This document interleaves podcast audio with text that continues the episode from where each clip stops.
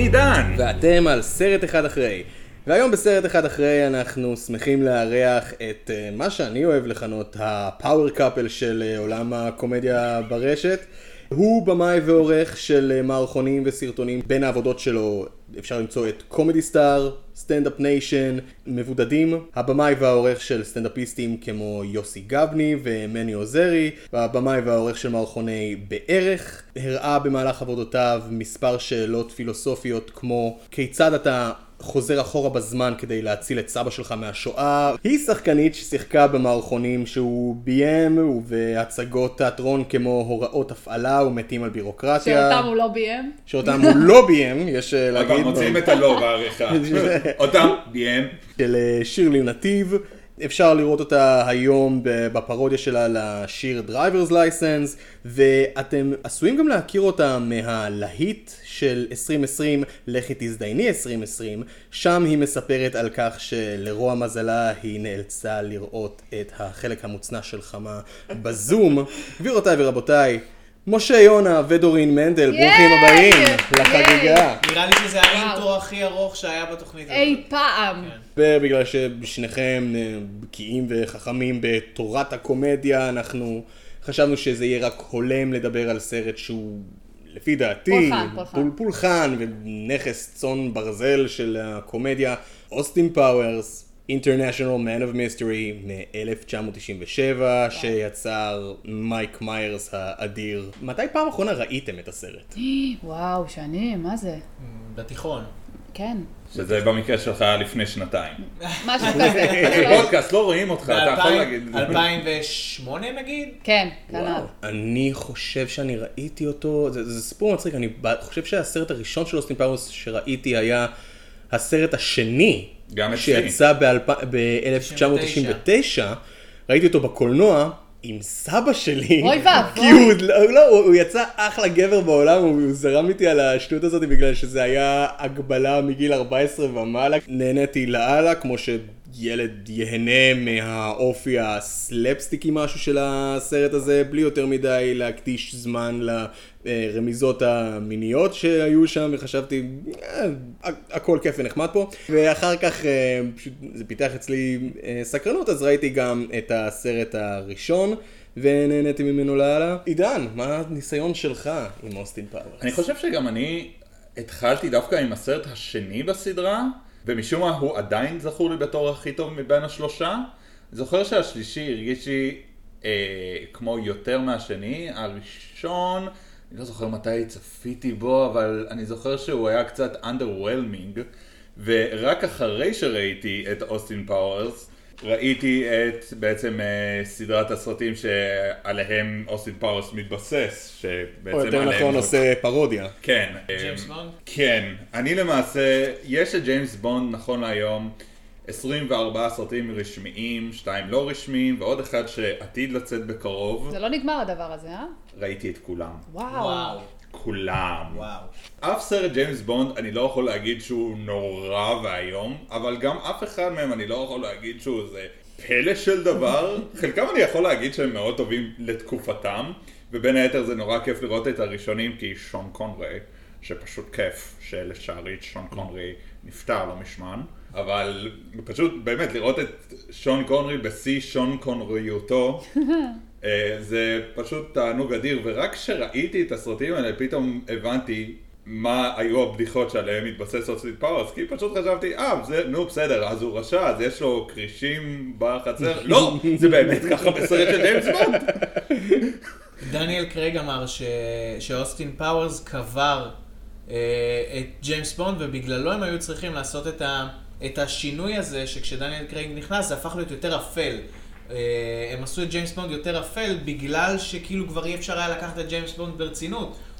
אתה יודע, אני בטוח שזה באמת מה שהוא אמר, אני לא בטוח אם, אם בגלל זה באמת עשו את הדברים יותר לכיוון ריאליסטי כשהגיע ג'יימס בונד, כי נראה לי זה כבר היה אחרי הסרטים של ה Bourne Identity, פלוס הסרטים האחרונים של השחקן לפני זה, פירס לא ברוסנן. אז- מבחינתי הבונד הטוב ביותר. טוב, אתה יותר- טועה. יותר משון קונרי. בסדר. אומרים שפירס ברוסנן היה יותר טוב, כן. נכון. אה, גם היה. נראה הכי אה, טוב, בואו. צריך. להגיד את זה. אני גם חושב שהוא מבין כולם, כן, כל השחקני בונד הוא כאילו היה השחקן שהכי הצליח להמשיך ולקחת את הקריירה שלו למקומות חדשים ומגניבים. שמע, זה נראה לי תלוי, א', מה הסרט ג'יימס בונד הראשון שאתה ראית, מה היה חדש פחות או יותר בתקופה שהתחלת להתעניין The בדברים world is האלה. not enough עם פרוס ברוסנן. בדיוק, אה, אז כאילו יש איזה השפעה. אני פשוט, זה פשוט כיף לראות את שון קונרי גם כי הסרטים הראשונים היו אקטואליים לאותה תקופה, כי אז באמת היה מתח עם רוסיה. מאז המשיכו לעשות סרטי ג'יימס בונד, אבל הם כבר לא אקטואליים, הם כבר... בין היתר בגלל זה הם כל כך מגוחכים, כי איך אנחנו משאירים את הדמות הזאת בחיים אם הסיפור רקע הוא כבר וגם לא רלוונטי. לסרטים של השנות ה-60 וה-70, למרות שהם כן היו אקטואליים, היה להם אופי מאוד מאוד אה, מגוחך כזה, כל הגאדג'טים וכל הדברים, אה, זה נגיד לא. פתאום עט, אבל זה שהוא כאילו כאילו grappling. אבל- זה היה מגניב, אבל אה. כאילו, י- יהיה קל מאוד לסרט כמו אוסטין פאוורס לצחוק מזה. אבל זה הקטע, כאילו, מה שאתה אומר עם העד זה דווקא יותר כשהגיע רוג'ר מור. אוקיי. שדווקא הסרט הראשון שלו, Live and Let Die, הוא סבבה, ואחרי זה פשו, צונח באיכות. עם הסרטים הראשונים, שזה דוקטור נו, From Russia with Love, גולדפינקר, אהוב עליי, כן, ראיתי את כולם. שם הגאדג'טים הם לא כאלו מתוחכמים. הלוחית רישוי שלו מתחלפת, או מה עוד היה? כבר לא זוכר. זה הקטע. הכל מתערבב. כן, ראית יותר מדי, זה הרוב זה, זה נכון. דווקא עם אוסטין פאוורס, הם עשו משהו מאוד חכם. מל ברוקס אמר שפרודיה טובה צריכה להצחיק גם אם לא מכירים את המקור. נכון. וזה נראה לי החוזקה הכי גדולה של אוסטין פאוורס, שאם אתה מכיר את ג'יימס בונד ואת פיטר סלרס ואת שאר הדברים הבריטים שעליהם אה, מייק מיירס ביסס את הדמות שלו, אז אתה מבין את הרפרנסים, וגם אם לא, אתה עדיין צוחק ממה שקורה, כי הדברים האלו מצחיקים. אני לא ראיתי אף פעם ג'יימס בונד בתקופה שראיתי את... גם אני לא. גם אני לא. לא. זה נכון. היה בפני עצמו פשוט. זה פשוט היה מגוחך ונפלא. כשאתה רואה אוסטין פאוורס, יש לך מין, אתה מקבל איזשהו משהו ואומר, כן, זה נשמע כמו משהו הגיוני שיצחקו עליו, זה כאילו לגמרי, יש את הרשע שהוא כאילו יש לו תוכנית very over elaborate כזאתי, ויש את כל הגאדג'טים, וכן, אני מניח שככה סרט נורמלי של, אה, רגיל של אה, ג'יימס בונד ייראה. אבל האם ידעתם שאוסטין פאוורס למעשה נוצר עוד לפני הסרט על ידי מייק מיירס, ובהתחלה לא היה לו שום קשר לריגול. מייק מיירס בתקופה שלו ב Saturday Night Live, הוא הביא כבר שם את הדמות של אה, ויין, וביחד נכון. עם דיינה קרווי את אה, גארת, ושם הדמות הזאת התבססה ומשם יצאו שני הסרטים של Wayne's World. אוסטין פאוורס הוא בעצם יצר את הדמות הזאת בתור הסולן slash גיטריסט של להקה פיקטיבית שנקראת Ming Tea. כל חברי הלהקה עטו על עצמם אה, לוקים ופרסונות של אה, שנות ה-60. מייק מיירס היה אוסטין פאוורס, מת'יו סוויט היה סיד בלוודיר, שהיה נגן הבאס, אה, סטיוארט ג'ונסון היה מני סטיקסמן המתופף, כריסטופר וורד היה טרוור איגברט, וסוזנה הופס הייתה ג'יליאן שגוול, היא הייתה הגיטריסטית, שגוול. אחר כך הוא הביא את זה נראה לי לסרט השני, פליסיטי כן. שגוול. עכשיו, אשתו של מייק מיירס ממש אמרה לו, תכתוב על זה סרט, אנשים יעופו על זה, והוא עשה את זה, הוא הגדיר את הסרט הראשון בתור הומאז' לאבא שלו, שהכיר לו את כל הדברים מה-60's אה, שהדמות הזאת מבוססת עליהם. הבריטים. פיטר, הבריטית, pop culture של אה, הביטלס והמערכונים והפנתר הוורוד של אה, פיטר סלרס. ואז הוא הכניס לשם לסרטים האלה את כל האלמנטים של משהו אחר שאבא שלו הכיר לו בתקופת הילדות שלו, ג'יימס בונד, והוא אמר בואו נהפוך אותו לסוג של swinger slash מוזיקאי slash מרגל במשרה חלקית, זה אשכרה היה ההגדרה שלו. איזה אדיר זה אם אתה מגלה שהגענו שזמרים וכוכבי פופ הם למעשה מרגלים. אתה יכול לדמיין שנועה קירל היא בעצם מרגלת. זה די ימין, היא. טסה לחו"ל, אולי זאת הסיבה. זאת לא תהיה אלא לי, כי אם ישאלו אותה אם היא מרגלת, ישר תגיד זאת אני. איי איי איי, סטגדיש. למה עשית את זה? אני לא יודע מה אני רוצה. זזה גבור, לפני איזה 200 שנה בערך, הייתה איזה סוג של בדרנית כזאת ששלחו אותה מעבר לקווי האויב בשביל להשיג אה, מידע ממלך, אה, או יורש העצר הגרמני. אז זה מקובל, כאילו- אתה אומר. זה מקובל, זה נורמלי, זה כאילו... תחשוד בכולם. תחשוד אה, אז בכולם עכשיו ברור למה. בן אל היה באמריקה, אוקיי? זה מסביר אה. מלא. האיש שלנו באמריקה. האיש שלנו. אז באמת הוא כתב את הסרט ומי שביים את הסרט הוא ג'יי רוט שהיה הבעל של אותה גיטריסטית של הלהקה שזה כאילו סיפור מעניין על איך תכלס הדבר הכי חשוב בתעשייה הזאת זה תמיד היה קשרים. אתה מכיר בן אדם אחד והוא מכיר בן אדם אחר ואתה מגיש לו איזשהו רעיון והוא מתלהב וממשיכים עם זה הלאה רק באמצעות הקשרים. במקור מאיירס רצה לשחק רק את אוסטין פאוורס ולדמות של דוקטור איבל האנטגוניסט הוא רצה וניגש ואפילו קיבל פידבק מאוד אה, מתלהב מלא אחר מאשר ג'ים קרי שישחק את הדמות הזאתי אבל ג'ים קרי היה עסוק עם Liar Liar באותה תקופה ועד כמה שזה בשבילי שאני מעריץ את ג'ים קרי לחלוטין זה יכול היה להיות מגניב בטירוף לראות את זה אני שמח שזה לא את קרה זה טוב שהוא כן, עשה זה את זה לו. כי אני פשוט יש לי זיכרון יותר מדי טוב מ Liar Liar מילא Liar דווקא? מ Liar לא. Liar אה, אני דווקא מדבר על זה שמייק, שמי- אה, כאילו מייק מיירס זה היה כל כך טוב בתור דוקטור איבל, נכון. שוואלה היה מבאס אם היו, כי זה היה מכניס מגוחכות מסוימת. כשג'ים קרי שם, הוא תמיד היה נותן את השינוי שלו, ואז הוא לא היה, הוא לא היה הדמות, הוא היה דמות אחרת. זה ממש. כאילו תל- תלוי באיך אתה את רוצה ללהק את הסרט, הסרט שלך, כאילו אם אתה תלהק את השחקן הזה שהוא טוב, או את השחקן ההוא שהוא גם טוב, אתה צריך באמת לשאול את עצמך איזה סרט אני רוצה. נראה לי זה היה יוצא איש החידות פשוט. זה היה יוצא קצת, אה, איך קראו לדמות? אה, Riddler, מ- כן. כן, זה היה להיות. כזה, זה היה יוצא קצת כזה. יכול להיות. משהו אה, ב... זה איזשהו טרנד שכבר נעלם מהעולם, שהקומיקאים משחקים כמה דמויות בסרטים שלהם. כן. לא, ברבן סטאר goes to ויסטה דל מר, תראה את זה, נכון. ושמה תראה את קריסטן וויג אה, משחקת את התפקיד של דוקטור איבל הרעה, החדשה. והיא משחקת גם את הדמות הראשית. נכון. היא עושה כמה, אה אוקיי. מעניין. אבל הטרנד די נעלם מהעולם. כאילו, כן. רק לפני כמה ימים ראיתי את Coming to America של אדי מרפי.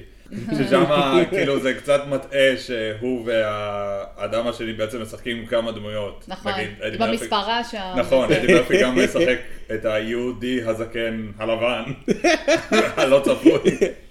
ג'ו פייס מישהו? ג'ו פייס. התחלנו ועצרת. התחלנו ועצרתי, זה פשוט לא צפי היום. זה לא נכון. אמריקה לא צפי אני. לא לא מסכים. יאללה אני באמת? סבלתי, זה לא היה לי כיף, אני אנסה שוב בגלל שני, אבל זה פשוט היה לא כיף. אני את לא טוענת מסכימה. את טוענת שלא נכון? למה את. חושבת שלא נכון? קודם כל זה עמד במבחן הזמן. הסצנה עם הבחורה שברה אותי. בסדר, זה היה איזה בחורה? מטומטם. שהיא 20 דקות רוקדת שם להרשים אותו.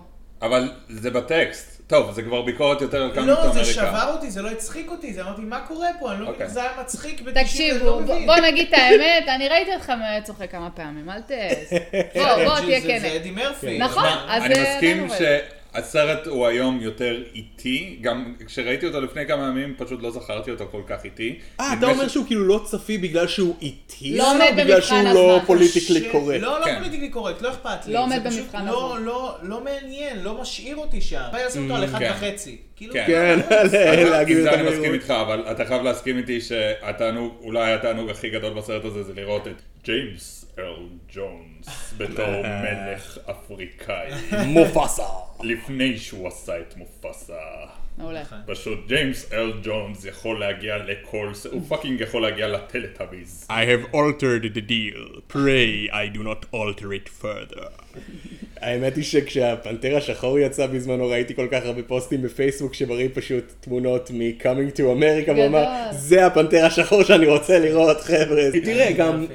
הקטע עם מייק מיירס והקטע עם אדי מרפי שזה כאילו ברגע שהם המשיכו לעשות עוד ועוד סרטים כשמיירס המשיך עם אוסטין פאוורס 2 ואוסטין פאוורס 3 וכשאדי מרפי המשיך מ-coming to America לפרופסור המטורף שני הסרטים ונורביט הם כאילו מאוד קיבלו. נורביט, איך- כן. איך זה השתרבב? שם? אני אגיד לכם למה, בגלל שבכל הסרטים האלה, ה mastermind מאחורי שני הסרטים האלה, מייק מיירס בשלו, אדי מרפי בשלו, מסרט לסרט המנעד של הדמויות שלהם פשוט משתנה, הם מין סוג של התאהבו בגרשיים ביכולת שלהם לשחק יותר מדמות אחת. כן. אני סבבה עם זה, כשזה נעשה טוב. כן. עד היום אני סבבה עם זה. כשקריסטן וויג עשתה את שני התפקידים, אפילו לקח לנו רגע להגיד, זאתי? זאתי. כן. כאילו- אבל קריסטין וויק היא אלוהים. אני חייב לראות את הסרט הזה עכשיו, אתה כאילו, כן. משיחה לשיחה אתה יותר. מגניב אותי על הסרט הזה. אני אהבתי את הסרט מאוד. אבל כאילו, אנשים מאבדים את זה. זה שהכרזה של נורביט זה אישה שמנה מועכת, היא- ילד חנון. כאילו, רק שם אתה כבר צריך להגיד, משהו פה לא... וואי, לא, נורביט, אני לא חושב ששרדתי עד הסוף של הסרט, נראה לי הגעתי לחצי ופשוט אמרתי די. זה נוראי. זה זה באמת נורא. ואז הגיע ג'ק וג'יל של אדם סנדלר. אוי. לחתום את ה... אה, איך, אה, אה, אדם סנדלר זה מקרה מרתק, הוא עשה שלושה סרטים טובים ב nineties, ומאז הוא עושה רק חרא. רק חרא. רק חרא, ומדי פעם כזה, אה רגע, אני כן יודע לשחק. אני אעשה את זה. עם כמות הכסף שהוא מקבל כן. על כל החרא שהוא עושה, הייתי מספק לך פה מפעלים של. חרא. הסרט יובי יציל את הלווין כשהוא. יצא. עשינו על זה... כן, זה- גיא נהנה, אני סבלתי. אני נהניתי מזה באותה מידה שנהניתי מנורביט, שאתה כאילו מסתכל ואתה יודע שאתה צופה בחרא, אתה יודע שאתה צופה באיזשהו סוג של מוצר שפשוט כל המרכיבים כבר הוחלטו מראש, יש לו איזו טיוטה מסוימת של עלילה קלושה, גיבור דביל. אה, אישה סקסית שמשום מה מאוהבת בגיבור הדביל, למה? כמו Because אבי of ביטר, אותו reason. דבר. בול. אבל הנה וואו, זה ההבדל. חייבים לעשות על, על סרט אוי, של לא. אבי ביטר. בבקשה, לא, אם זה- אפשר וואו. לקרוא לי שוב, אני אשמח. יואו, על חבר זה קל, ואח. זה קל, על חבר'ה. חבר ואח ארבע. זה להריץ את הזמר המזרחי הנודע, זה... אבל הנה ההבדל הגדול. אבי ביטר, כשהוא עשה את זה, הוא ניסה לעשות את זה for reals. הוא לא חשב על זה בתור קומדיה. נכון.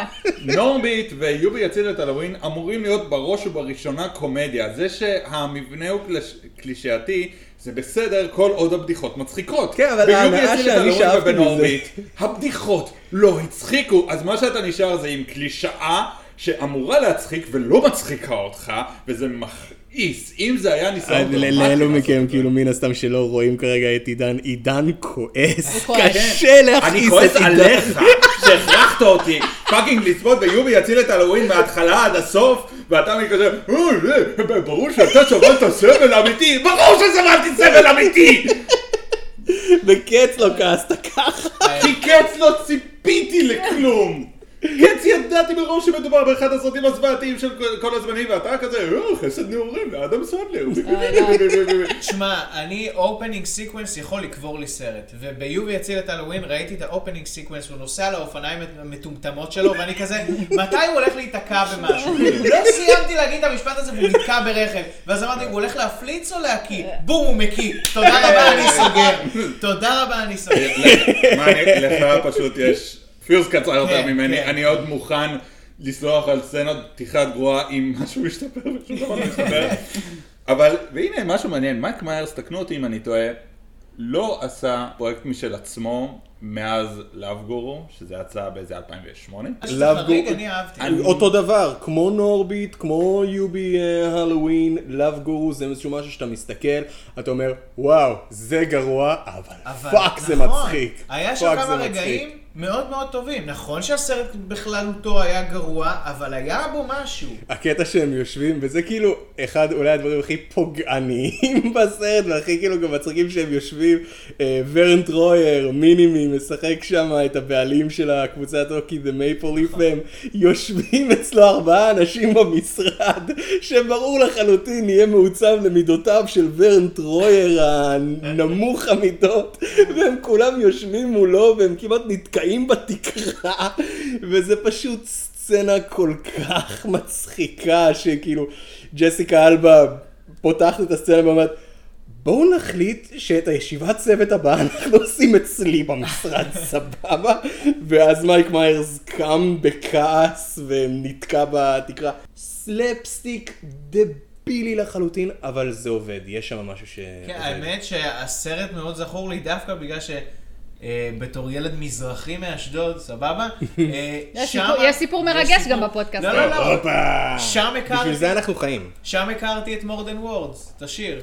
וואלה. More Than Words. והיה שם פשוט קאבר כל כך מגניב, ויפה. ויפה, כן. לא היה מצחיק בכלל, אגב. פשוט קטע מגניב בתוך הסרט, ושם הכרתי את השיר, בזכות זה. אפשר לחתוך את זה בעריכה, זה לא, לא לא, מעניין. לא. אנחנו שומרים את זה, זה שומרים, זהב שומרים טהור. לגמרי. לא, וג'סטין. טימברלייק גם בסרט הזה בתור ז'אק לקוק גרנדה. נכון. ז'אק לקוק גרנדה. יואו, שהוא משחק שם שחקן הוקי, שכאילו, אה, שני התכונות העיקריות בו זה שהוא צרפתי ושיש לו זין ענק. והוא כאילו, כמובן לא באמת רואים את זה, המצלמה כאילו מעל הטורסו שלו ומעלה, בריאיון עם איזושהי כתבת ספורט, ואז הוא מין סוג שרואים אותו אה, מוריד את המגבת, ואז שומעים מין סוג של צליל. שכאילו הזין שלו נופל על הרצפה והוא אומר לכתבת This interview is over.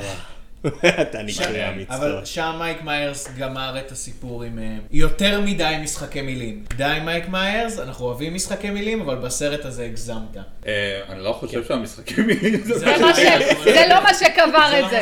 זה לא. לא מה שקבר את זה. העניין הוא שהסרט הזה במידה מסוימת קבר קצת את הקריירה שלו, זה לא שהוא הפסיק לשחק מאז, אבל מאז הוא בעיקר עושה תפקידי אורח בדברים אחרים, גם אז רק עם מבטא בריטי. כן. אני מנסה לחשוב, הומאז' לאוסטין פאוורס. מנסה לשחזר את ההצלחה כן, של בין ה... Glourious לא, Basterds. הוא לא יצר, וזה דווקא מעניין שכאילו, את- הוא לא הצליח לשרוד את ה Love Guru, אבל אדם סנדלר הצליח לשרוד את הכל. אתה יודע מה, אבל זה זה גם אבל בגלל עזוב, אין לי ש... כוח להשוות אותו לאדם. מהמעט שאני ראיתי מהמחקר המועט שאני עשיתי, אה, מייק מיירס לא עובד באותה מידה כמו שהוא עבד פעם, זה בגלל שגם נוצרה איזושהי סוג של סלידה מסוימת מהניסיונות שלו לעשות דברים קצת יותר דרמטיים ועם סוג של אה, בחייאת מייק תישאר בקומדיה. מה הוא עשה דרמטי? הוא, היו לו, ב... וואי, האמת שזה ממש ממש מזמן, אבל בסטודיו 54 הוא שיחק שם תפקיד דרמטי לחלוטין, והוא ניסה באיזשהו סרט מטופש עם אה, די, דיילות להביא איזה דמות שכאילו זה. גם, גם זה. כמה שהיא הייתה אה, אה, קרטונית כזאתי, הוא ניסה לתת לה איזשהו סוג של אה, אופי דרמטי כזה. הוא, הייתה לו איזו הבלחה קטנה בסרט על קווין בתור איזשהו אה, נכון, מפיק. אה, נכון. וואי, שנאתי את הסצנה הזאת. שנאתי. את הסרט הזה. כן, הסרט, הסרט לא... סרט נוראי. לא עבד. הקטע איתו-. זה שרמי. מאלק שיחק טוב. רמי מאלק, סרט כן. הוא היה מדהים שם. סרט. בשביל- הסרט, הבעיה של זה שזה היה פשוט גרסה מפולטרת לחלוטין של מה לעזאזל היו החיים של פרדי מרקיורי, שבואו נודה באמת, זה לא היה מסיבות עם כמרים וגמדים ולולייני קרקס, אלא היו אני fucking רוצה קוק אורגיות ובולבולים. אם אין קוק ובולבולים זה לא סרט. סשה ברון כהן אה. היה אמור לשחק אותו, כן, אבל החברה אני חושב שהוא עוד להקה... יעשה את הסרט הזה עוד 15 שנה. הלוואי. אחרי שכולם ימותו שם. אחרי שלא יהיה אף אחד כן. שיגיד, "אה, אולי נשנה את זה קצת, שאנחנו נצא טוב מה... סליחה, זה היה סרט יח"צ לקווין ואדם. למברט. אז לגמרי. כאילו היה צריך אה, לעשות משהו טוב. לחלוטין. כן, אז כעיקרון זה, יש גם את הסיבה הזאת וגם העובדה שמייק מיירס, לפי מה שאני הבנתי, פשוט מסרב באופן כפייתי כמעט לכל תסריט שמוצע לו. הם לא הרבה, mind you, מספר שבכמה השנים האחרונות הציעו לו אולי גג איזה 14 פיצ'ים, כאילו, שזה למישהו שהיה במעמד של מייק מיירס, זה נחשב מעט. והוא פשוט אמר, אני פשוט מחפש את הדבר שיגניב אותי וידליק אותי. עד לפני איזה כמה זמן היה דיבור על פרויקט שלו עם HBO, סדרה שהיא תהיה על לא יודעים, בגלל ש-HBO הרגו את הפרויקט הזה עוד לפני שהוא בכלל אה, קרם עור וגידים. נראה לי שגם אחת מהסיבות, היום בקולנוע יש פחות מקום לקומיקאים, ספציפית לסרטי קומדיה כאלה מופרעים, כי היום הפרודיות הטובות, הדברים הבאמת פרועים, אנשים עושים ומעלים ליוטיוב ביוזמתם עם אפס תקציב, ולרוב זה יוצא הרבה יותר טוב ממה שהם מנסים לעשות לקולנוע. כי אין התערבות של מפיקים כן, חיצוניים. וגם כשיש לך פחות דאגה של זכויות יוצרים ושיט כזה, אתה יכול ממש לא ללכת סביב הדבר שעליו אתה עושה פרודיה, אלא ממש את הדבר. כן. וגם לא לשכוח שכל, לפי דעתי, כל הסיפור של סרטי הפרודיות נגמר אחרי ה... לאו דווקא סקרי מובי, כן. אבל הסרטים שהם עשו. אחר כך. היה ה- אפיק משהו. אפיק מובי ו-meet the הספרטנים, meet the כן. Spartans על uh, the- the- the Hunger Games, זה- זה סוג תראה, אני חושב פרודיה. שהסיפור הוא הרבה יותר עצוב מזה, ואגב, זה תקף גם לטלוויזיה מסחרית בארץ. לא מוכנים להשקיע כסף בקומדיות, כי קומדיות זה יקר. נכון. כדי שקומדיה תהיה טובה, שוב, Barb and Star, פשוט הקומדיה האחרונה שראיתי בשנים האחרונות, אה, זה עולה מלא כסף כדי לעשות סרט טוב, כמו אוסטין פאוורס, כמו Barb and Star, כמו כמו Anchorman. זה ערימות Anchorman היה של כסף. אבל רגע, רגע. אגדי, היה פשוט אגדי, זה- אני לא חושב שזה יודע אחד מסרטי הקומדיה הכי טובים שראיתי אי פעם. מסכים. אני לא יודע, כאילו, כלפי הארץ, אבל כשזה נוגע לחו"ל, אין להם בעיה להשקיע כמויות רגע, של כסף. זה הרבה כסף, ולא מחזיר את ההשקעה. למה הכוונה? תעשה סרט אקשן מחורבן, זרוק אותו לסינים, אתה מקבל את זה פי שלוש חזרת הכסף. קומדיות, אנשים רוצים לשבת ולראות בבית. וברגע שאתה רואה- עושה סרט שעולה לסטרימינג, אין לך מה להשקיע בו כל כך הרבה מיליונים של כסף. וזה פשוט לא משתלם להם כלכלית. טלוויזיה בישראל, חוץ משישי בערב, סברי מרנן, אין קומדיות, אין, מת, נגמר, לא האמת- משתלם. האמת לא היא שזה משתלם. זה, זה מעניין מה שאתה אומר משתי סיבות. אחת, אני תמיד מצאתי את החוויה של לשבת בקולנוע ולראות קומדיה. עד כמה ש... אני, אני כל כך מתגעגע לקולנוע לעזאזל. מאוד. כן. אמ, מה זה קולנוע? מה- זה- זה- זה איזשהו... מה, יושבים על כיסא ורואים משהו? אוקיי. אה, כן. נו, כמו בבית. נכון. לא, לא, אבל עם אנשים אחרים. אבל זה מרופד. כאילו. מרופד, מרופד. אנשים אחרים. אה, אה, אה, דרייבין. לא, לא, לא, זה- זה זה בלי בלי מכוניות, אחי. בלי אוטו? אני יודע, זה זה סגור. קונספט מטורף. סגור? זה קונספט מטורף, ויש אחי. פופקורן. פופקורן? כן, זה קונספט מטורף. אבל אתה יודע. כאילו, עם כמה ש... לחזור על מילה האחרונה שאתה אומר. עם כמה שאני לא מתגעגע לתופעות כמו אה כפרה, לא, אני בסרט. כן. כן, לא, סרט מחורבן, אין לי מושג למה אני עומד... כאילו, אני דברים כאלה מעדיף את זה שנתקלתי בהם. מאשר רינג רינג, היי, אני לא יכול לדבר, אני בסרט. נו, תלחץ פאוזה, זה- זה- יש לי משהו חשוב. כן, הבמה כל כך ה- חשוב. ראיתי נעל. תודה רבה. או כמו אה, אה, ל- לצלם עכשיו את המסך בפלאש, ולהגיד התחלנו, זה חרא אחר כאילו אתה במועדון, אתה לא זה במועדון, חשוב אתה לעשות בסרט. סטורי שאתה בסרט כרגע, מה כל לעשות? כך חשוב, כן.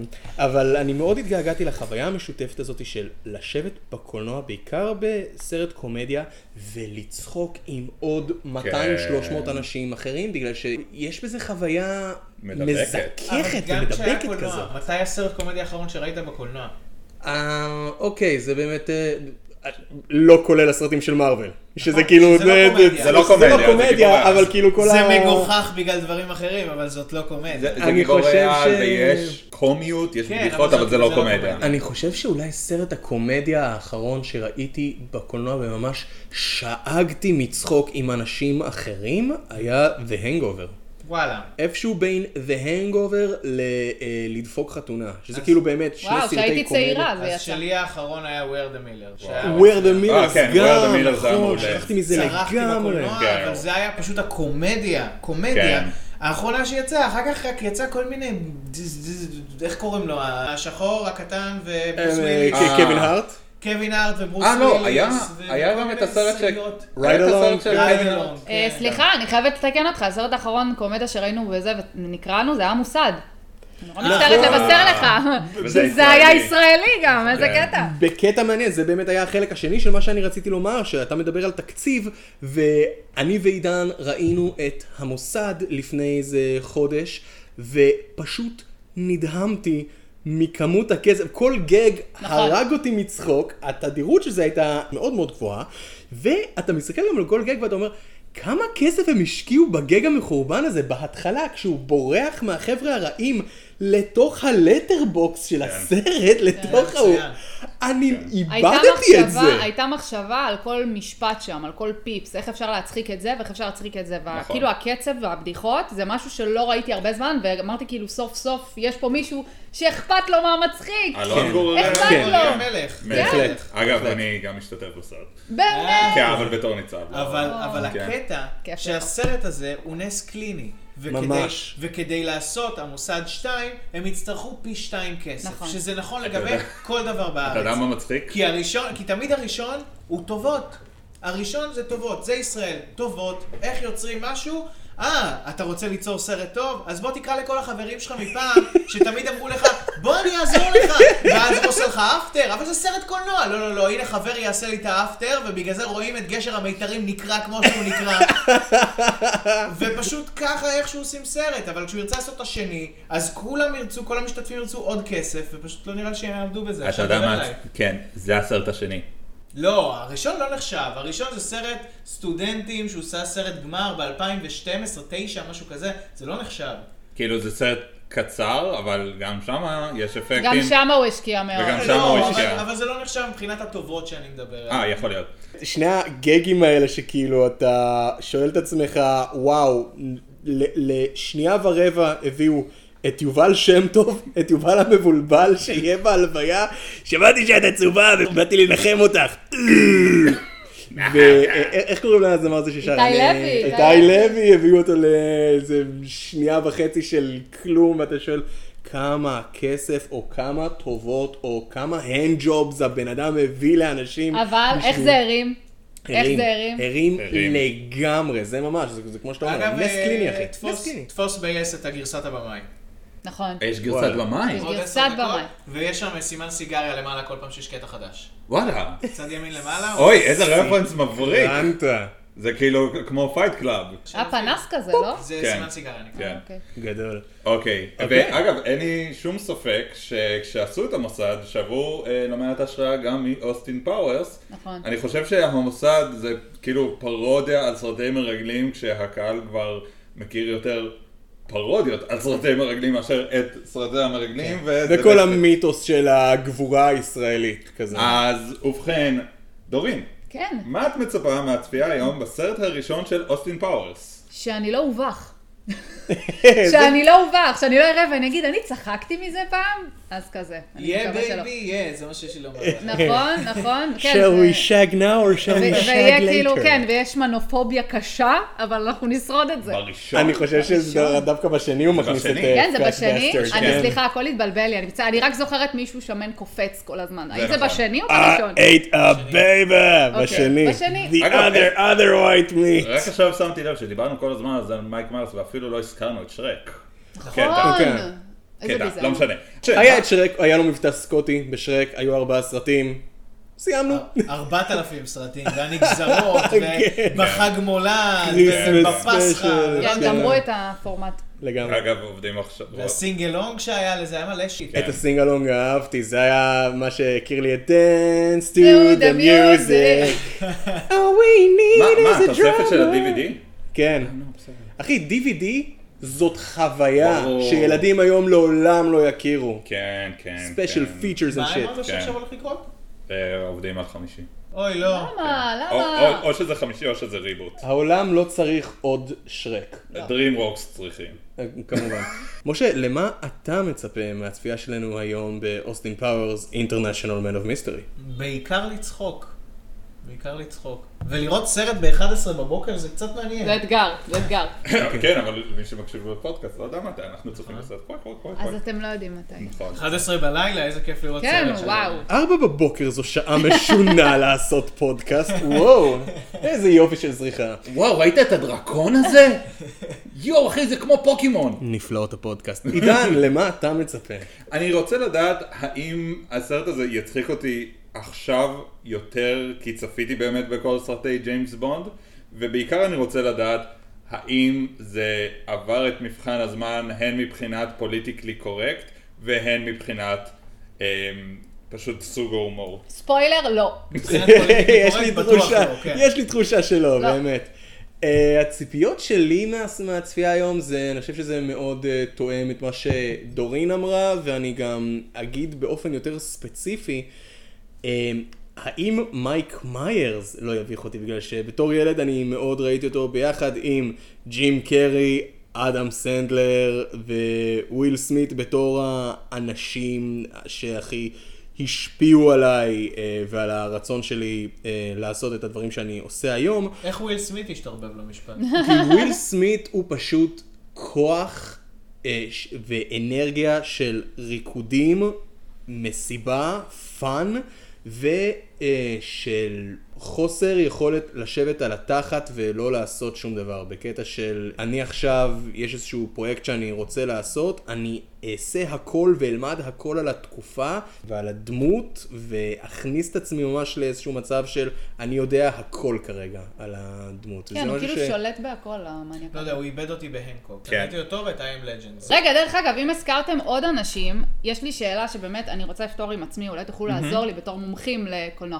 אה, מה? ההבדל בין אדם סנדלר לבן סטילר? בן סטילר באמת בלתי נסבל מבחינתי, חוץ מאשר דברים שהוא ביים. זולנדר ורעם טרופי מבחינתי הם מסרטי הקומדיה הכי טובים טובים. שראיתי אי פעם, ובכמעט כל דבר אחר שאני רואה בו או שומע בו את בן סטילר, אני בעיקר מתעצבן מהאופי של בן סטילר, אבל זה רק אבל זה אני. לא זה- הראשון, לא השני. זולנדר, את השני אפילו לא, I didn't even bother עם ה... אני תמיד התבלבלתי ביניהם. אה, מבחינת, מבחינת מראה אני יכול טיפה להבין אותך, ההבדל הגדול הוא שאדם סנדלר הוא מפיק טוב מהבחינה הזאת שיש לו בית הפקה משל עצמו, אוקיי. אה, ויש... כמה ממש- יהודים מצידו. אמ, ואדם סנדלר מאוד מאוד רוצה להיות הפאני גאי, הוא רוצה להיות הדמות המצחיקה בסרטים שלו, בסרטים של בן סטילר עם. כמה יוצאי דופן, הוא בדרך כלל ה straight man ובדרך כלל הדברים הרעים קורים לו. בעוד שאצל אדם סנדלר ההומור שזה, היי תראו אני אדם סנדלר, או תראו אני איש אה, מכובד, אני צועק לך בפנים איש מכובד, אני מדבר ככה, אני מדבר ככה לאורך כל הומי אציל את הלווין כי זה ככה אני בונה דמות. זה בלתי נסבל, זה באמת. בלתי נסבל. אוקיי, הבהרתם את הנקודה, כן, תודה רבה. כן. Make you happy. אוקיי, ואחרי ה introduction המאוד מאוד מאוד ארוך הזה, כן, זה היה- אנחנו עכשיו עומדים לצפות בסרט הראשון של אוסטין פאוורס. יש לנו עדיין מאזינים אחרי כל כך הרבה? לא, אני אה, גם לא היה לנו. לפני זה. יש שאלות מהבית? כאלה שלא מבינים מה זה פודקאסט. שושנה מבית שאן רוצה לדעת, כן. אז אנחנו עומדים לצפות עכשיו באוסטין פאוורס, International Man of Mystery. Yeah, baby, yeah.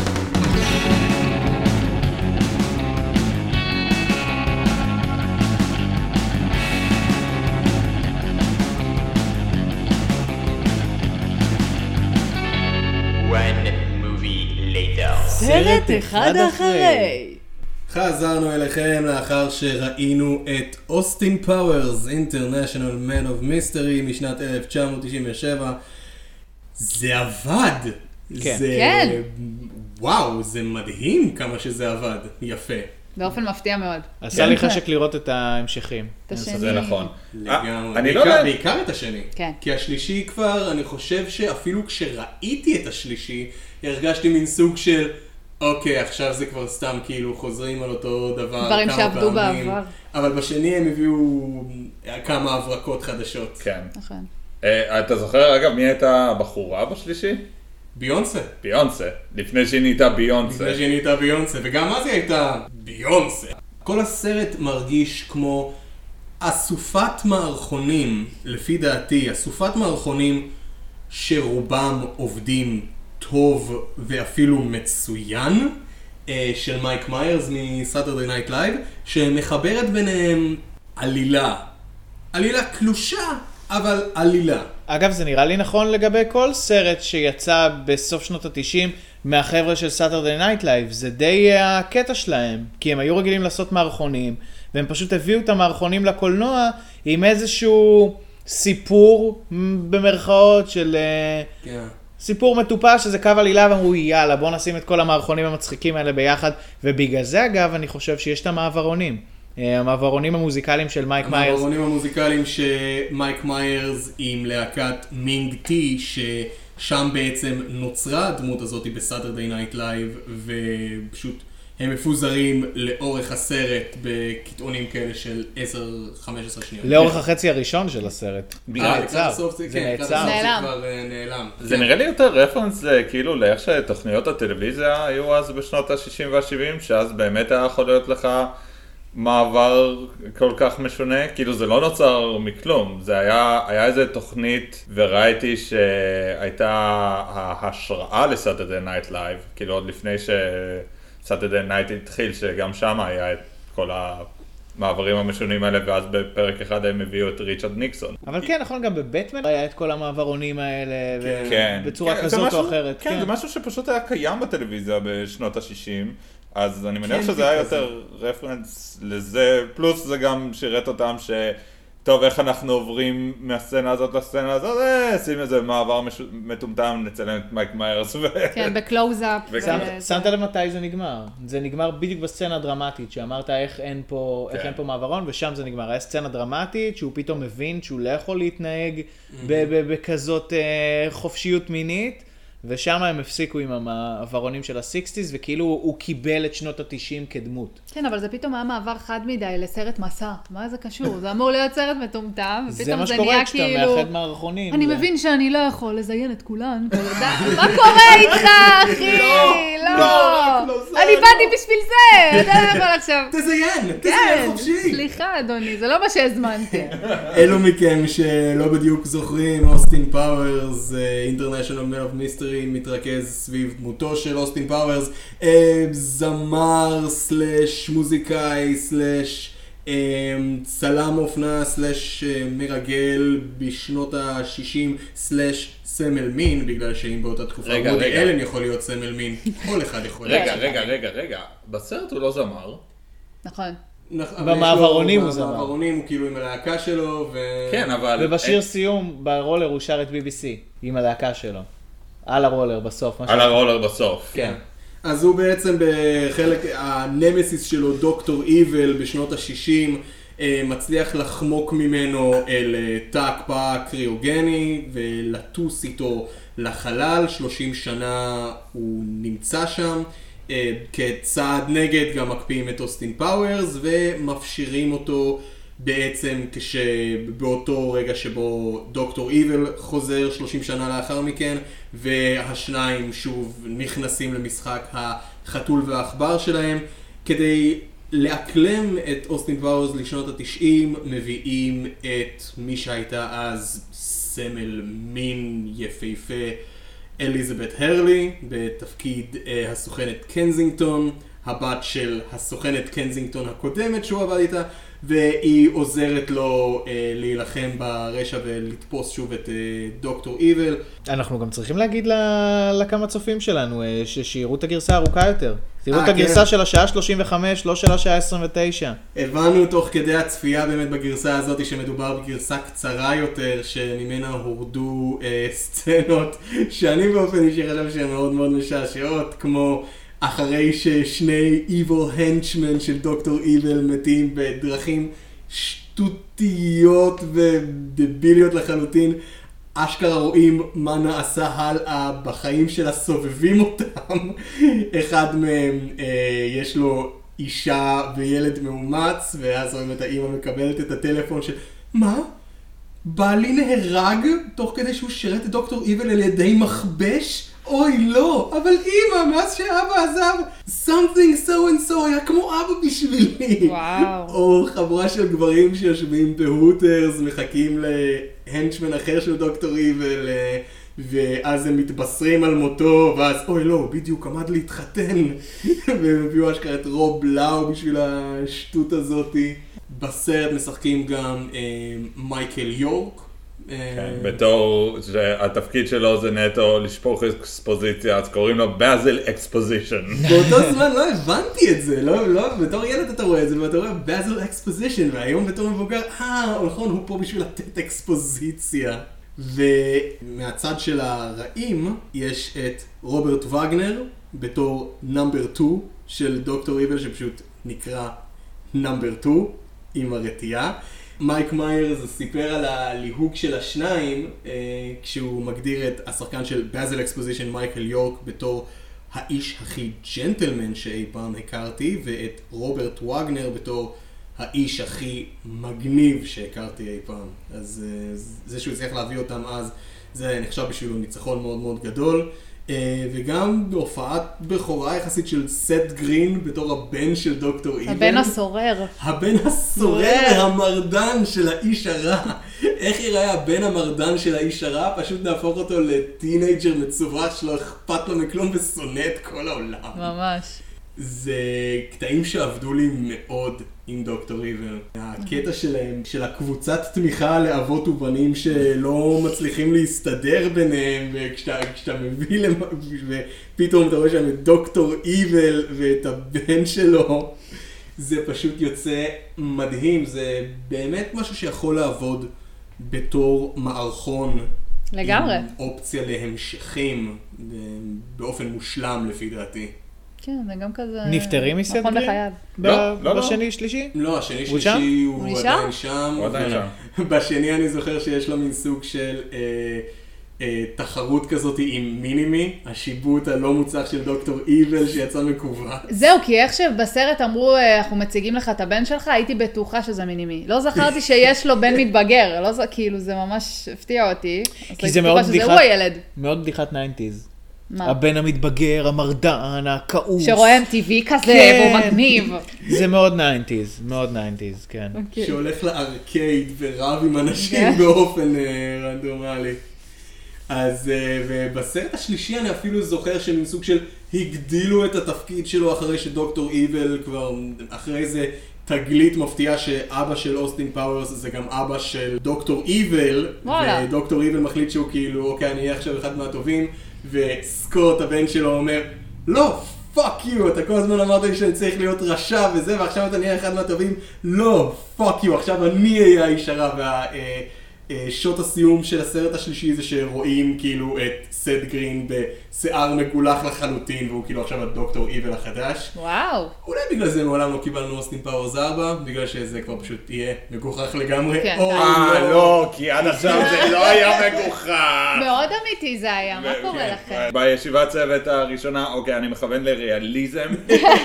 אני רוצה יחסי מש- הורים בנים. משהו עשוי היטב. אם אני יכול להשיג מועמדות לאוסקר זה יהיה טוב, אני לא רוצה לזכות, רק להיות מועמד. כבוד. בזה- בזה אני אסתפק הפעם. אני כן הרגשתי שלאורך הסרט אני קצת התעייפתי, אני לא יודע אם גם לכם זה קרה.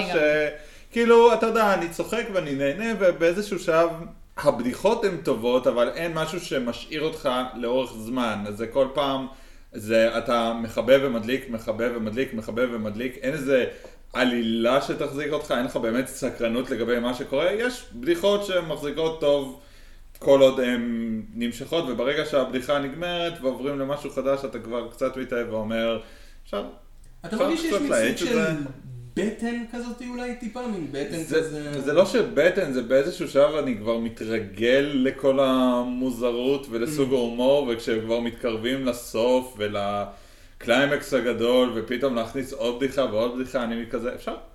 כבר היה לנו בדיחות? אגב, בגלל זה קיצרו לדעתי, בגלל זה הגרסה כן. האמריקאית היא חמש דקות פחות. אה, הגרסה שאנחנו ראינו. הגרסה שאנחנו ראינו. אה, גם אה, אלון גורריה דיבר על זה באחת ההרצאות שלו, שהסיבה שיש לו את הגרסה המורחבת עם העוד עשר דקות, זה לא כי העשר דקות האלה לא מוצלחות, אגב לדעתי יש שם כמה סצנות הרבה יותר טובות ממה שנכנסו לסרט, כי הוא אמר ש... איך קוראים לו אמר לו? המפיק, שעשה איתו את? הסרט. לא, לא, המפיק. האמריקאי? שעשה את טיסה האמריקאי, נעימה. שעשה את טיסה נעימה. אה, גרי צוקר. ג- אה, צוקר, כן. כן. או דיוויד צוקר? דיוויד צוקר. דיוויד צוקר, כן. דיוויד אה, צוקר. אז צוקר אמר לו שבקומדיות האלה מאוד ברור, יש נוסחה מאוד ברורה ואין סיכוי שמותר לעבור את ה-90 דקות. אסור לעבור את ה-90 דקות פשוט כי זה סרטים שהקהל צריך להפעיל את המוח שלו כל כך הרבה ולהיות כל הזמן עם הקומדיה כדי לשים לב שהוא לא מפספס בדיחה שאתה מתעייף וזה בערך מה שקרה לך. כן. זה מעניין, כי כשאתה חושב על סרט נחמד לכבות איתו את הראש לאיזה שעה וחצי, אתה באופן אינסטינקטיבי, אתה חושב על קומדיה, אבל... לא קומדיה כזאת. לא קומדיה, אבל מסתבר באמת שקומדיה, אני, אני חושב באמת כאילו כל קומדיה מצריכה ממך איזשהו סוג של ריכוז, בגלל שאם אתה לא תהיה מרוכז ברגע שבן אדם מספר לך בדיחה, אז אתה לא, אתה מן הסתם לא תצחק. סברי מרנן, סברי מרנן. זה לא לכבות את המוח בקומדיה, כי אתה לא צריך לחשוב, אבל כשיש לך כל כך הרבה משחקי מילים, ולהבין, ושים לב, והוא מביא לה מדף, וכן, הוא הביא לך מדף, ומדף זה גם ציצים, ומשחק מילים, ולחשוב. וואו, זאת הייתה, אלו היו שתי סצנות מצוינות, ובאמת, עד כמה שהן היו... מה, בסברי מרנן? לא, לא.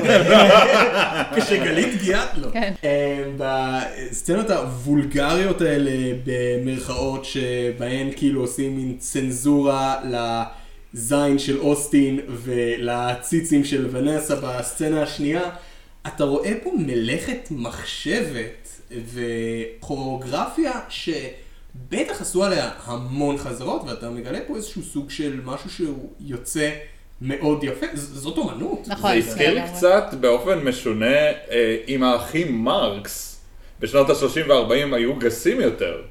זה היה סוג האמנות ששם באמת השוטים היו, אתה יודע, כיאוגרפיה מדויקת, הזווית צילום חייבת להיות בדיוק כאן. של הסלפסטיק כזה, של...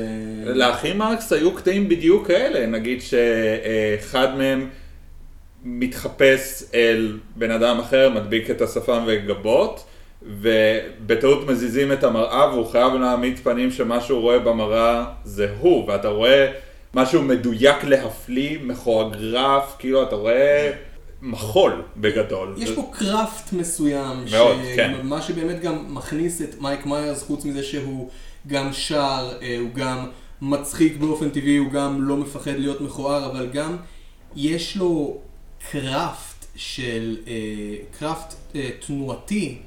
אה, הקטע הזה עם ה... שהוא מאחורי הספה ועושה, אה, אני יורד במדרגות, אה, מעלית, אה, מדרגות נאות, אה, סירה, אה, שזה כן. מאוד מאוד דבילי, אבל זה איזשהו סוג של יכולת פיזית שיש לך לעשות את זה. הייתי ש- רוצה יותר קטעים כאלו, כי אני חושב שהקטעים שהוא מראה באמת את היכולות הפיזיות שלו, היו פחותות מהרגעים של, היי, אני עומד לספר בדיחה, אבל הבדיחה לא מצחיקה, ואני אכיר בזה שהבדיחה לא מצחיקה, ובכך אעשה את הבדיחה הזאת מצחיקה. מבחינה כמותית היו הרבה יותר כאלה, נכון. אבל זה. עובד. לי באופן אישי זה היה. קצת יותר מדי, כאילו העדפתי לראות עד כמה הוא מוכשר, מאשר עד כמה הוא מודע לזה שהוא לא מצחיק. וכן, זה, זה באמת מעניין שמהדברים שהם החליטו להוריד בגרסה המורחבת כביכול, חמש דקות נוספות, בקלות אני חושב שאת הדברים שהשאירו, חלק מהבדיחות, הבדיחה היא פשוט כמה מורחים אותה, לדוגמה שסקוט מדבר ודוקטור איבל משתיק אותו במשך משהו שהרגיש כמו שמונה שנים. נכון. Let me tell you a little story about a man named Shh. Have a whole bag of sh- with your name on it. כן. כן, אה, אוקיי. וכזה, אוקיי, הבנו. הבנו, או, אתה חוזר על אתה אותו... יודע מה, הם, חוזרים לבדיחה הזאת, אבל כאילו אותה גברת בשינוי אדרת בסרט השני עם זיפט, ואני חושב שכשהם עשו את זה בסרט השני, זה היה יותר מצחיק. יכול להיות. גם יותר זכיר. comes along, you must zip it, zip it good. אגב, דוקטור איבל, המבטא שלו, איך שהוא מדבר, אה, אוקיי, אה, מייק מיירס ודיינה קרווי היו צמד קומי מ Saturday Night Live, והיו להם הרבה בדיחות משותפות, ולדיינה קרווי היה חיקוי של הבן אדם מאחורי Saturday Night Live, לורן מייקלס, והוא היה עושה אותו ככה. We got laughs, but did we get the right laughs?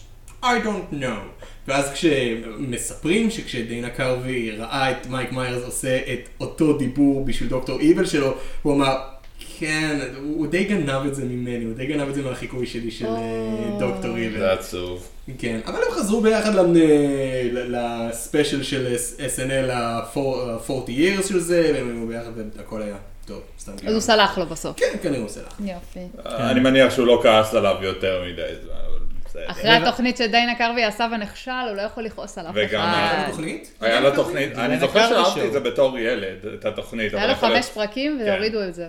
די, מה זה היה?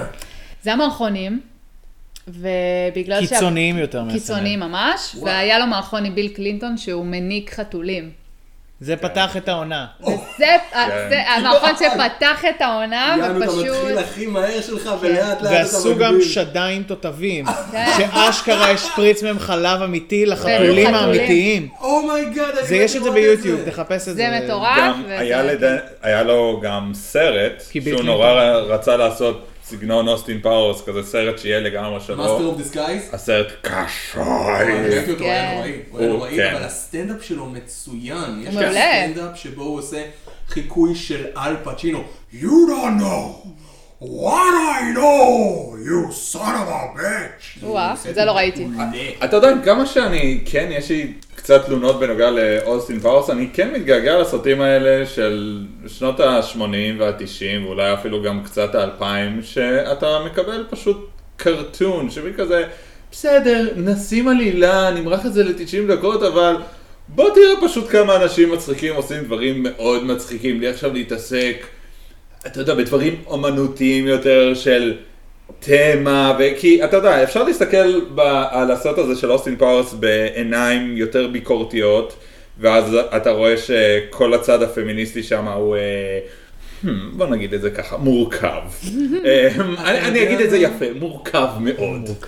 אתה יודע מה, אני חושב שהיום, כאילו באמת, אחרי עידן Me Too ו-Time's Up, להסתכל על הסרט הזה, אתה חושב שהוא יכול היה ליפול לך בקטע הזה יותר בקלות, ואני גם אסביר למה. הרי אוסטין פאוורס מגיע משנות ה-60, הוא מוקפא, מפשירים אותו בשנות ה-90, הוא מבחינתו ב mindset שלו בראש, הוא כאילו בטוח שאני עדיין הסמל מין שהייתי, והנה עכשיו באה לפה הבחורה היפה והיא לא תעמוד בק- בקסמיי. אוי, היא עומדת בקסמיי. אני חלוד, אז אני אנסה אה, באופן הרבה פחות מרומז להיות איתה, ואז כבר ממש בקטע שהוא בטעות נופל עליה במטוס, היא מעמידה, יש לזה שני חלקים, זה עובד מדהים לפי דעתי. היא מעמידה אותו במקום, אומרת לו, אני לא אשכב איתך, אפילו אם היית הגבר האחרון בעולם ואני הייתי האישה האחרונה בעולם, לא היינו שוכבים לעולם. והוא כאילו מין סוג של, אוקיי, נפגע, אבל מנסה לעשות את זה ב... למה את מתכוונת? ויותר מאוחר, אה, אחרי שהוא מתוודה בפניה שהוא שכב עם העוזרת של נאמבר 2, והיא... איך קוראים לעוזרת? גיא? הם גם מדגישים את זה, This is my Italian secretary, Alotta, Alotta vagina.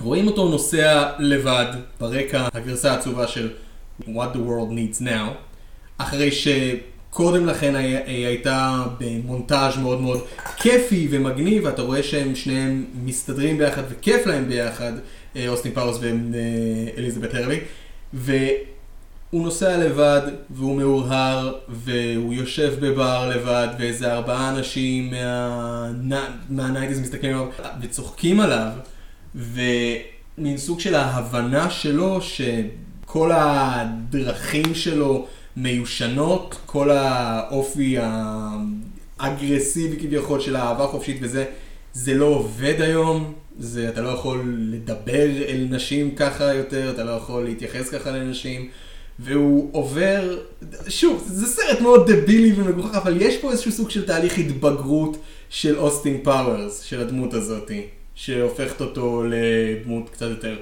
עגולה. אז אה, זה בנוגע לאיך שהסרט עומד היום במבחן הזמן אחרי עידן MeToo ו Time's Up. כן, הוא... אה, ובכל זאת. ובכל זאת, לצד הדברים שאמרת, האישה כן מתאהבת בו, אה, בגלל כן, שהם זה עברו מונטאז'. אני לא חושב שזה בגלל המונטאז', זה בגלל הפרודיה לג'יימס בונד. זהו, או, זה העניין, לא- זה העניין. לא כי הוא החליט שהוא סוטה ובא לו זה. זה ג'יימס בונד, שהבחורה תמיד מתאהבת בו נכון. בסוף, וכדי להישאר נאמן לנוסחה אתה חייב לעשות את זה. אבל זהו, זה, זה העניין, בגלל שהם לא נאמנים לנוסחה כי הם מפרקים אותה ומנסים, אתה יודע, לעשות עליה פרודיה, לצחוק עליה, ועדיין משתמשים בנוסחה. זו שאלה מורכבת שאין לי עליה תשובה. פה, בגלל שהכל... ג'וני אינגליש. ג'ון, אוי, אותו בג'- דבר. בג'וני אינגליש זה מצוין. א', כי ג'וני אינגליש לא מצליח לו עם בחורות בכלל. כן. נכון. וגם ג'וני אינגליש, כל הבדיחה שם, זה, זה לא שהוא אה, היה מוצלח וזמנים השתנו, אלא שהוא פשוט... מעולם אידיוט. לא היה מעולם לא היה מוצלח. מוצלח. מעולם כן. לא היה מוצלח. ו... אבל גם שם הבחורה מתאהבת בו. הוא באיזה סצנה הוא. נזכר? לא, ראיתי שבוע שעבר את ג'וני אינגליש והיה שם קטע ששכחתי. ראשון או השני? הראשון. יש שם קטע ששכחתי שהיה קיים והוא קרא אותי מצחוק שהוא בטעות מזריק לעצמו משהו שמרדים את כל השרירים ואז תוך כדי שהוא מדבר. גם רואן אטקינסון מדברים על קראפט, רואן אטקינסון. רואן אטקינסון וואו. הוא המלך כן. של הקראפט. אין ליצן פיזי מפורסם טוב כמוהו. נכון, אין. נכון. מה, היה לו סדרה של שלוש עונות שהוא לא הוציא הגה מהפה. שהוא בקושי מדבר, כל מה שהוא עושה זה רק הבעות פנים ו- וזז. זה היה אחת הקומדיות הכי טובות שנוצרו. נכון. כאילו... נכון. נכון, זה משהו שאני חושב כן שורד את מבחן הזמן. אתה יכול להראות את זה היום לילד בן שלוש, ונראה לי הוא עדיין יצחק מיסטר. בין, מיסטר בין, כן. כן. מעניין נכון. אה, אה, באמת איך זה נראה היום. ג'וני אינגליש אה, עדיין מצחיק, אבל פחות עומד במבחן הזמן. מיסטר בין, הסדרה עדיין מדהימה. אה, גם הסרטים זכורים לי בסדר. הסרט הראשון, הסרט הראשון של מיסטר בין, היה לו עם הציור, במוזיאון, כן, היה לו- מ-99 היה איזה סרט מפוקפק כזה. כן, הוא בא להוליווד למטרה מסוימת, כן. והוא מתארח אצל איזה משפחה אה, אמריקאית עשירה כזאת, ויש איזה קטע באמת עם הציור שהוא כאילו... אה, המונליזה נגנבת, או איזה... מצייר במקומה. כן, הוא מצייר במקומה איזה כן, ציור זה מעפן שרבוט כזה, מטומטם, ואז שרבוט היה את. החופשה של מרבין, אבל היא כבר הייתה גרועה. כן. הגרועה של מרבין. הגרועה של מרבין. זה קצת מרחם על רואן אטקינסון של אה, כאילו, דין גדיס שוט כמו שצריך. ג'וני. אינגליש כבר היה שלוש, נכון? כן, יצא לו מזמן ג'וני אינגליש השלישי. ריבון, אני לא חושב שמישהו טרח. אני ראיתי. אה, ראיתי ראינו את בקולנוע. שלוש, ראינו את שלוש. ראיתי איך בקולנוע. זה היה? אני זוכר שראיתי, וצפייה ראשונה נהניתי, אבל להגיד לך שאני אחזור אליו, לא. בסדר. כן. האמת, זה קצת קשה לדבר על הסרט הראשון של אוסטין פאורס, כי אני חושב שבאמת השני והשלישי פשוט הקצינו יותר את הדברים, כן. היו יותר cartoonified ו... הם לא חשבו על התפתחות, לא חשבו על לא. עלילה, לא חשבו על כלום. בוא נעשה שטויות. כי הם הבינו מה עבד פה ומה לא עבד פה. זה חלק. מהפקת לקחים. יכול להיות. כן. בכללי, קומדיות, העונה השנייה שלהן בדרך כלל יותר טובה מהראשונה, בקומדיות. כי אתה מבין מה לא מה עבד. הצחיק אנשים. כמו כן. המשרד, אתה מבין מה צריך להצחיק יותר, מה פחות עובד, מה אתה זורק לזבל, ואתה אומר, אוקיי, זה לא עבד, בוא נוותר על זה. אני חושב שזה מתבטא מעולה במשהו שאני וחברה שלי רואים עכשיו, אנחנו עושים בינג' על uh, Parks and Recreations, uh, מחלקת גנים בנוף, עם אימי פולר, גם פליטת SNL. פליטת איזה כאילו זה. משהו ש... לא, תוציא אותי מפה, לא!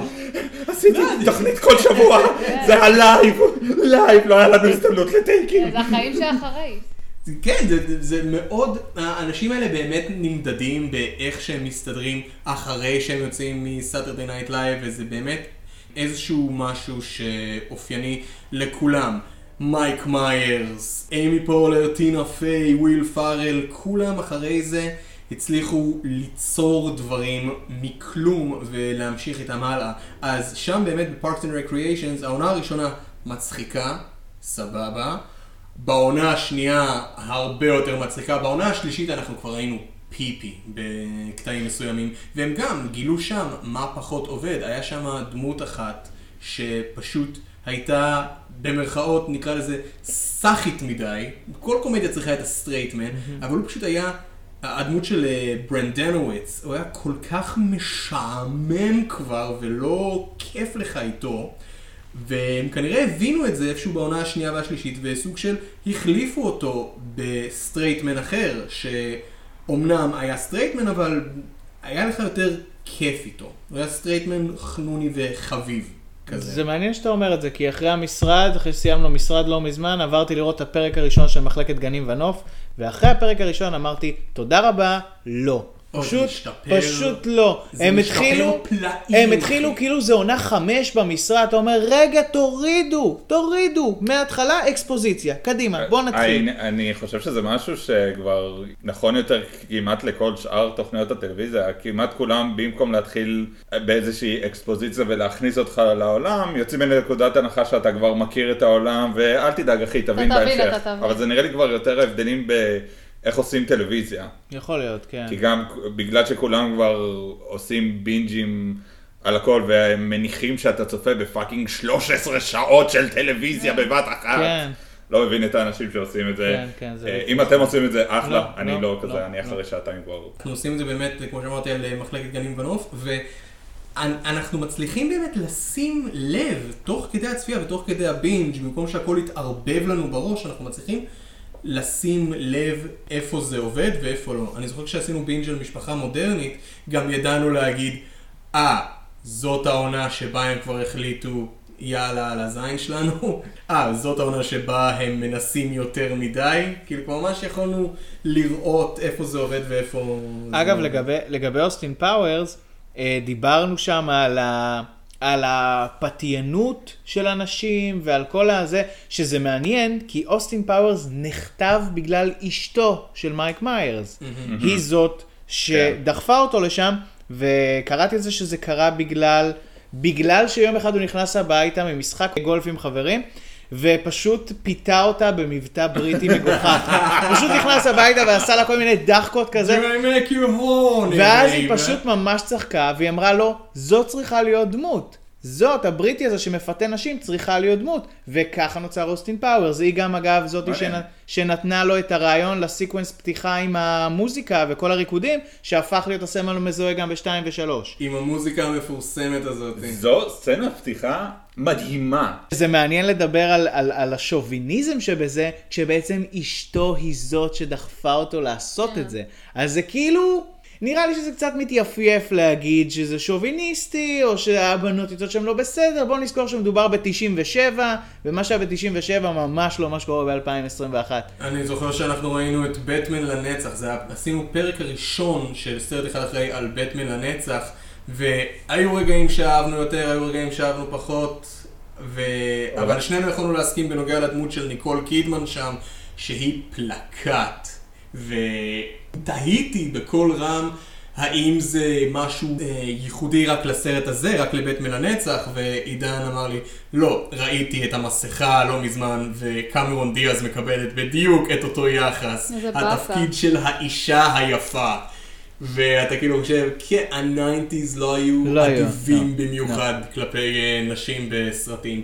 אבל גם בהקשר הזה, ה- אני חושב שהכיעור במרכאות והמגוחכות של הדמות של אוסטין פאוורס במצבים מיניים, נגיד בסצנת הפיתוי בג'קוזי עם אה, עלוט הווג'יינה, שהיא נחשבה כאילו סצנה מאוד מינית ומאוד אה, זה, הוא מנסה להוריד את הבגדים באותה, באותו sex appeal והוא פשוט נתקע בחולצה שלו, המשקפיים שלו עקומות, השיער שלו פרוע והוא כל כך לא, אבל זה הופך את כל העניין להרבה יותר מצחיק וגם הרבה יותר סלחני. אגב, גם לא רואים ציצים פעם אחת בסרט, וזה מאוד נדיר. לקומדיות באזור הניינטיז, תחילת שנות האלפיים זה נדיר, היה ציצים כל הזמן. נכון. כל, נכנסים למועדון, מישהי עם ציצים רוקדת. נכנס זה, מישהי עם ציצים. היו ניצבות ציצים בכל מקום. וואלה. וב- ובסרט הזה פשוט אין.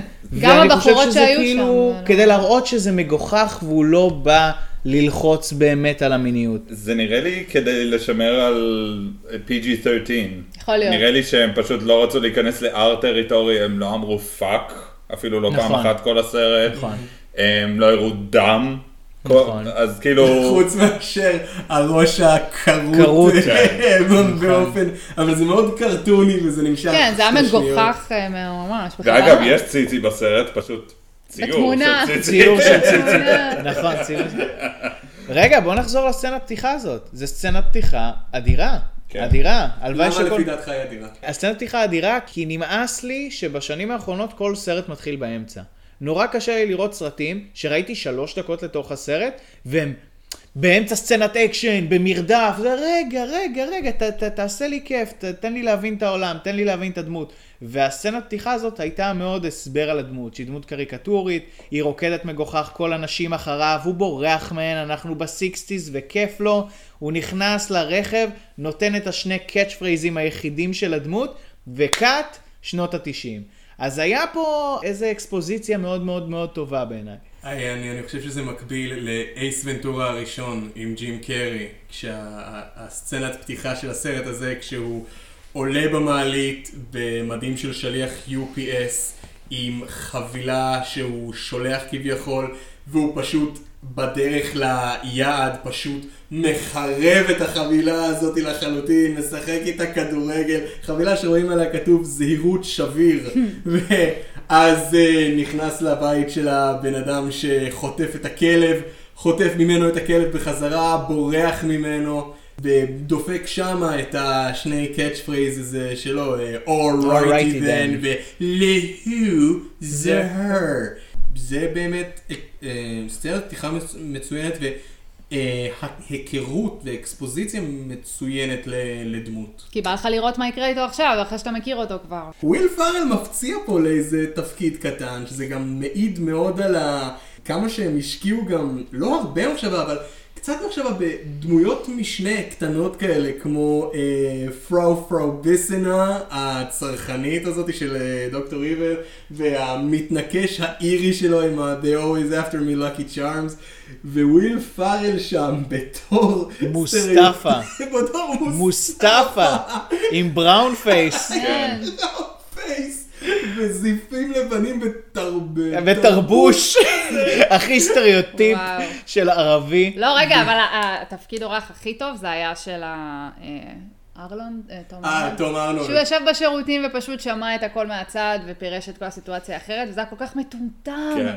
אבל זה כל כך הוסיף. שהמתנקש האירי מנסה לחנוק את אוסטין פאוורס בשירותים, ולידו בתא יושב תום ארנולד שהוא כל כולו All American Texas uh, כזה, והוא שומע אותו נאנח והוא בטוח שהוא פשוט כאילו מתקשה בלחרבן, והוא שומע אותו Who does number two work for? אדיר. Yeah, you tell him, son! you sure that heard who's boss. וויל פארל שאתה שומע אותו יותר מאשר שאתה רואה אותו, אבל כבר אז זה אחד הדברים הכי מצחיקים בסרט כשדוקטור איבל אה, שורף אותו והעפר שלו יורד דרך הוונט ואתה עדיין שומע אותו מדבר Hello, is there anyone there? I am badly hurt, I'm not dead yet. You shot me! You shot me right in the arm, וזה נמשך, וזה כל כך מצחיק.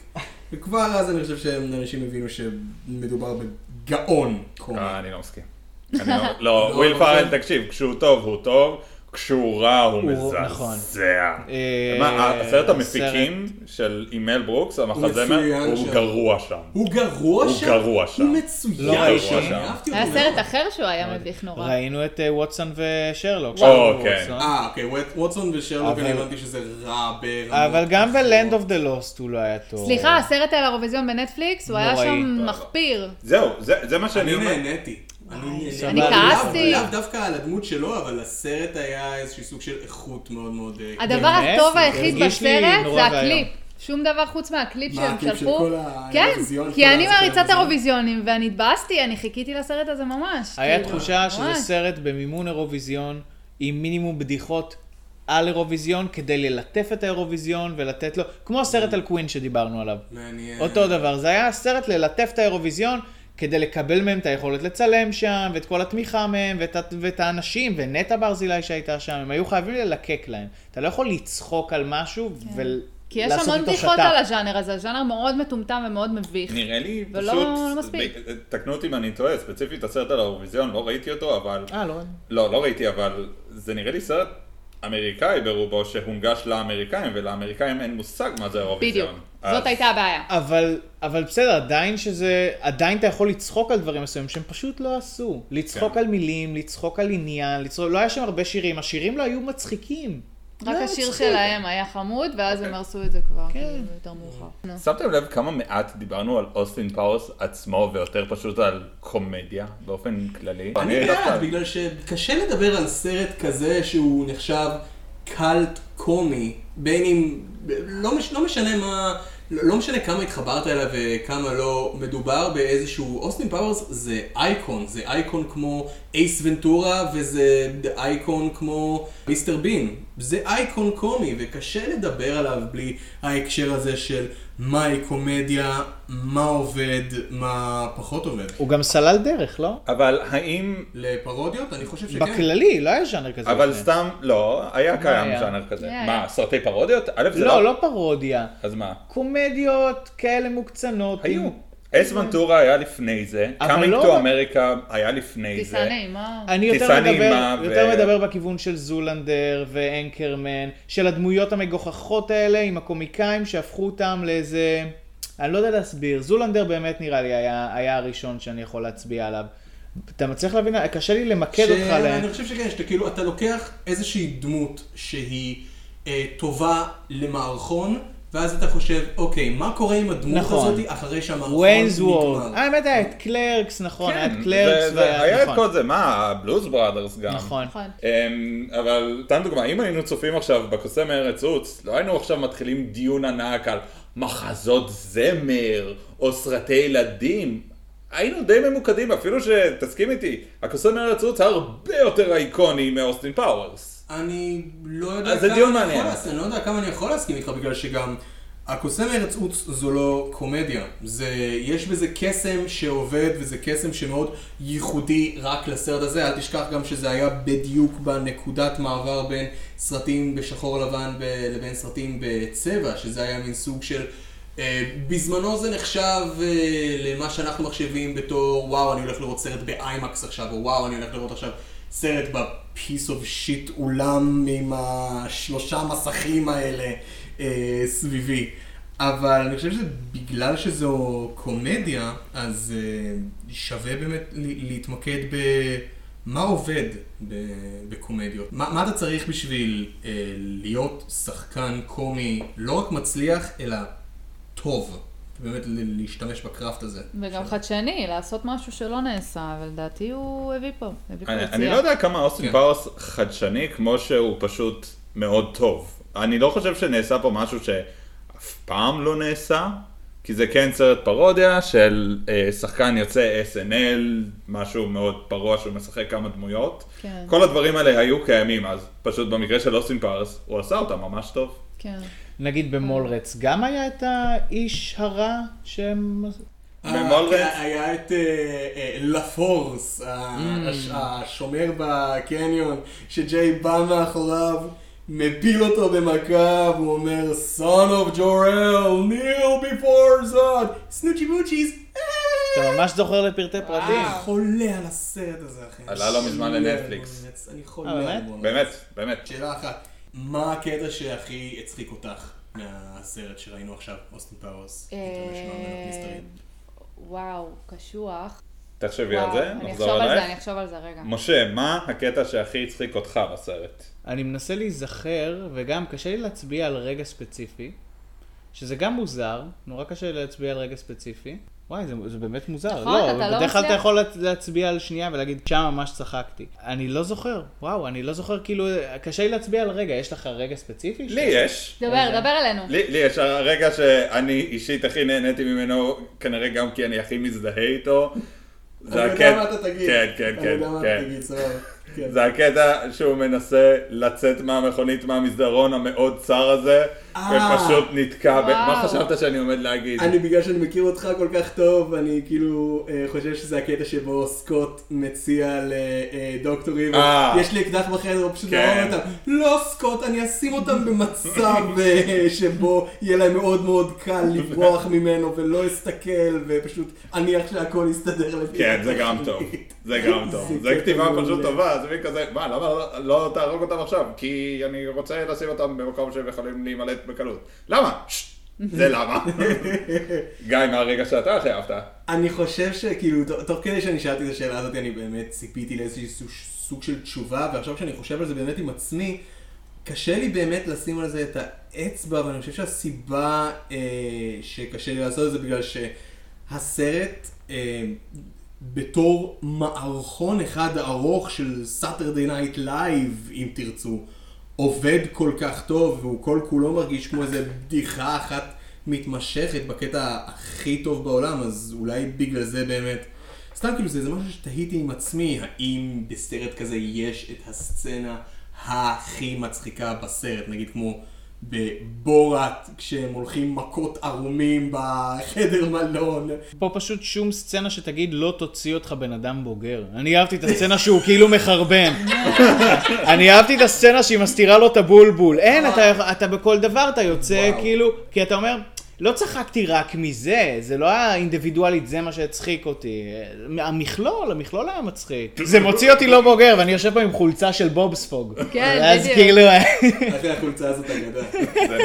מי לובש חולצה אפורה עם דמות מצוירת עליה מה אתה ילד? שאל עידן שלובש חולצה של מיקי מאוס. טובי המוחות נמצאים פה בפודקאסט הזה.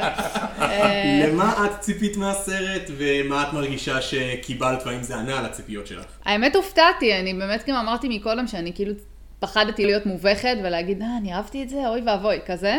אבל דווקא הופתעתי, קודם כל, הנשים החזקות פה ממש הפציעו, אני לא יודע, לא ציפיתי לזה, אני ציפיתי שאני אראה כאילו, אתה יודע, אותו כאילו עושה מה שהוא רוצה, ובחורות נופלות לרגליו כמו איזה סמרטוטות רצפה. או כמו בונד גרלס. כן, זה- בדיוק, זה כמו. הבנות האלה של תהיי כוסית וסתמי. אז אה, זה הפתיע אותי, שכאילו פתאום היה לה כזה מלא עמדה, והיה פתאום כאילו חבורה של בחורות יפות שפשוט יורות ב- במי שכאילו מנסה ל- לעשות להם משהו וזה.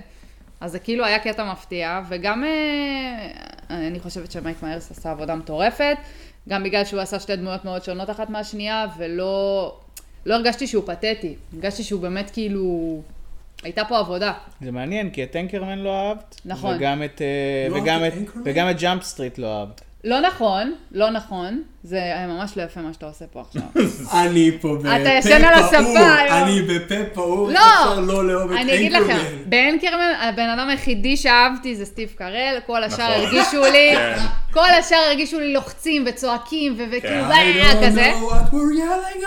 אני. אני עדיין טוען שהשני יותר טוב מהראשון, אנקרמן. אנקרמן יותר, השני אני יותר טוב חושב מהראשון? שכן, בעיניי אני- השני. עוד לא- עוד לא צפיתי. לא, אתה הרגשת שכולם לחצו. יש לך שלוש גרסאות, אז שיהיה לך בהצלחה. יש לך את התיאטריקל, את ה-unrated ואת האקסטרה R משהו שהם עשו, שזה סרט שונה לגמרי. Anchorman הראשון. באמת לגמרי, הם לקחו, הם, כאילו צילמו. כל סצנה פעמיים, והם פשוט עשו סצנות עם טקסטים אחרים לגמרי. אה, משה, מה אתה ציפית מאוסטין פאוורס הראשון? אה, האמת לזה, אני קיוויתי שאני, כן, שאני אראה את זה אני ואהנה. ידעתי שאני אוהב את זה. אני קיוויתי שאני אהנה, ובאמת נהניתי. היה לי מאוד כיף, זה עשה לי חשק לראות את השניים האחרים שוב. כן. אה, שזה משהו שבאמת לא...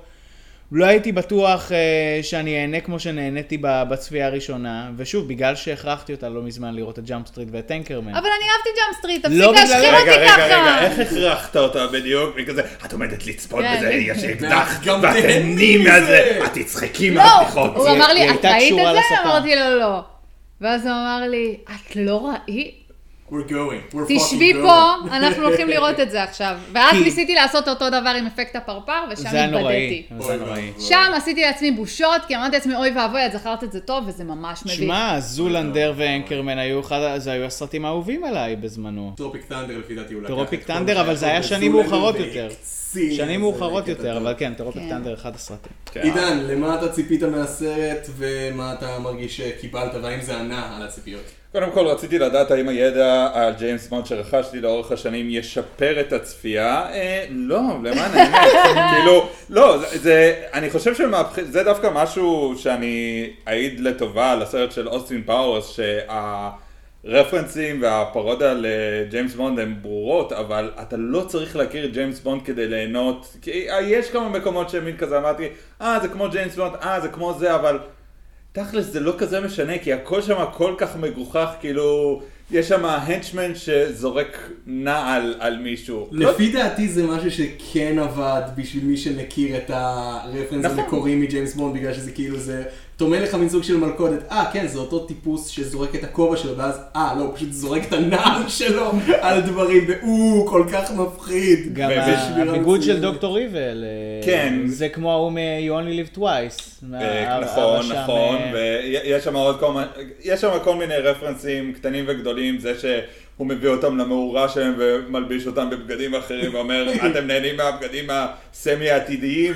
הכנתי אותם בעצמי. זה משהו שקורה בסרט של ג'יימס בונד. באמת? כן. וואו. או אפילו דברים קטנים מכזה, שאוסטין פאוורס שואל את דוקטור איוול, רגע, אתה באמת מצפה שהעולם ישלם? לא, אני מצפה שהם ימותו. אה. רציתי גם לדעת האם הסרט הזה עומד במבחן ה-PC. אוקיי, ככה, זה העניין.